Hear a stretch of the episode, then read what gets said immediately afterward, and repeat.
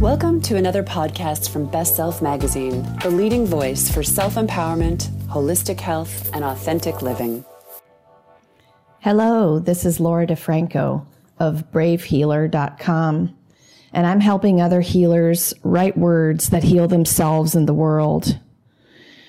This is titled The Ripple How Intuitive Writing Can Change the World One Word at a Time. On Christmas Eve, I pressed send on a 65,000 word memoir, Love in a Nightmare, detailing the wounds of my childhood. It was attached to an email to my family. The process of writing the narrative for the painful stories of my childhood was the feng shui I needed to create space for the healing and the real book I wanted to share with the world to come through. I found my best self in the middle of the page when the words I was writing not only began to heal me, but helped me recognize that they could help others. A process I call intuitive writing changed and enhanced my connection to my intuition, inner healer, and warrior goddess. Writing authentic words from this connected place began creating the ripple effect I dreamed of. We'd be forced to go with him every other weekend. He'd find it amusing to drive my sister and I around at night in his two seater sports car with her sitting on the middle console. Highway 1 was curvy on the edge of the cliffs of the headlands. He'd turn the headlights off with a joint in his hand and the windows rolled up. I guess I was lucky I didn't fit on the console. This was before the days of the seatbelt law. There was a time I'd refused to share these stories about my dad, afraid I'd offend, disappoint, or upset my family, but it was my truth. Author Anne Lamott reminds us own everything that happened to you. Tell your stories. If they wanted you to write warmly about them, they should have behaved better. I've read that quote a thousand times, shaking as I published my stories. I've decided my own healing is more important than pleasing people, but that certainly doesn't make it any easier. During my process, I learned to write from an embodied, aware, authentic, and unapologetic place inside of me. The awareness I was using to write from was becoming the magic I needed to tell stories that felt like they were not only healing me, but by virtue of bravely stepping forward to share the tough stuff, potentially healing others too. I found by staying connected to my feeling senses, the writing came through me instead of feeling forced by me. It felt more channeled than contrived. Here are five things I carried throughout my life in the name of prioritizing the needs and opinions of others. Things that kept me quiet, ashamed, and afraid.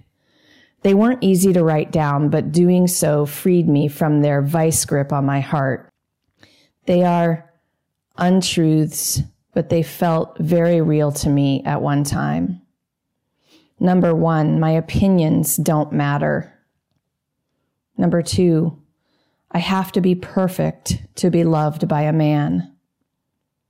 Number three, I have to achieve more to be enough in this world. Number four, being good enough means you do what you're told always. And number five, I'm unlovable and unworthy. At the end of the day, when we protect everyone else before we protect ourselves, no one benefits. By writing, I was able to peel the layers of pain off my heart, contemplate them with awareness, let go of past wounds, and begin to tell a new story.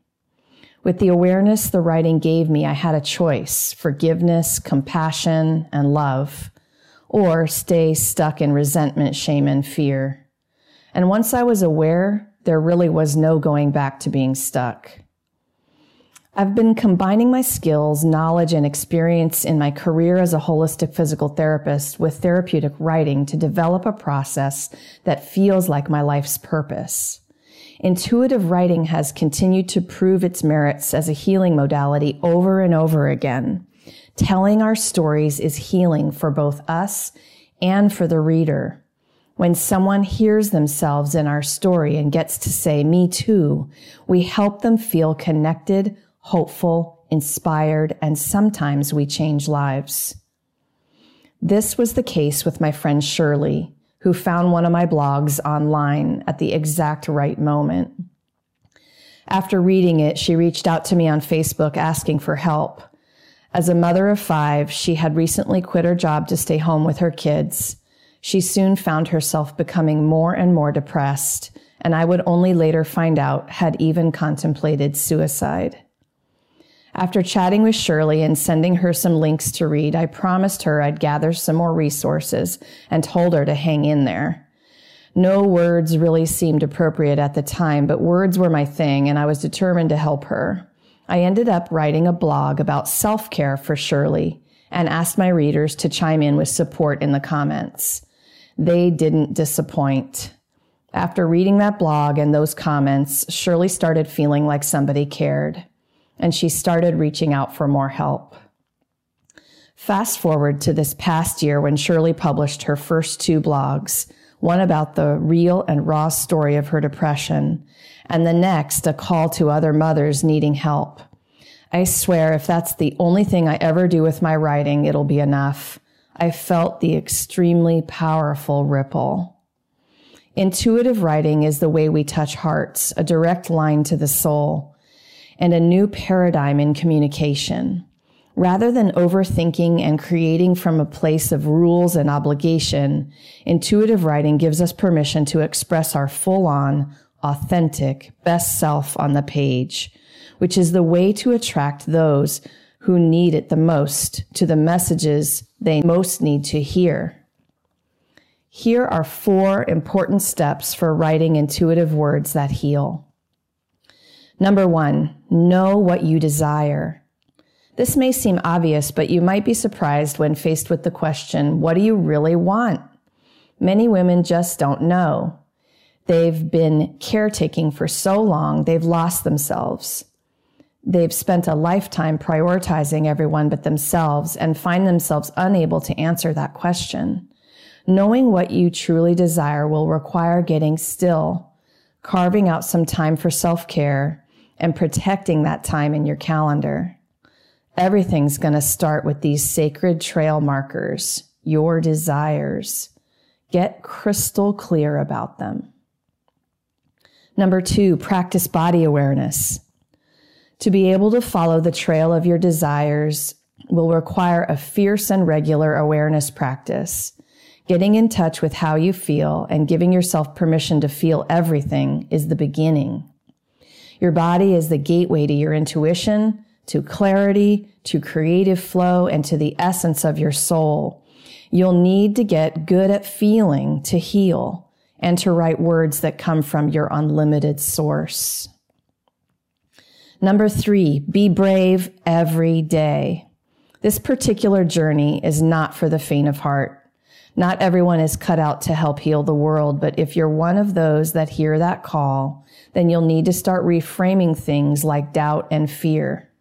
Using fear as a compass to point you in the direction of your desires is a start. You'll have to get used to feeling a little uncomfortable and get more excited when fear pays a visit. Having more fun with my fear has been a game changer and it allows me to write the things that matter the most which end up helping more people.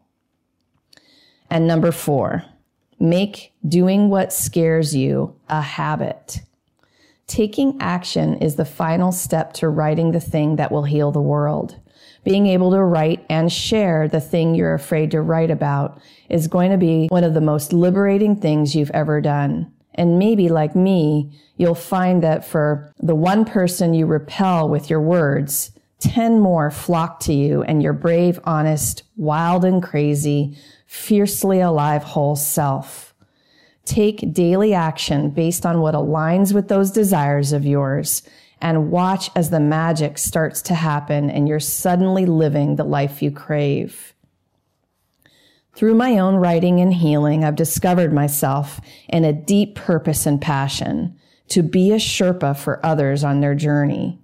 Imagine the world when more of us take this journey to our souls and begin to write, speak, and act in more aware, connected, aligned, and purpose driven ways.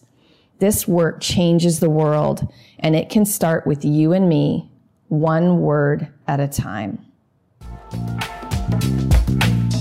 Thank you for listening to this podcast. Learn more at bestselfmedia.com.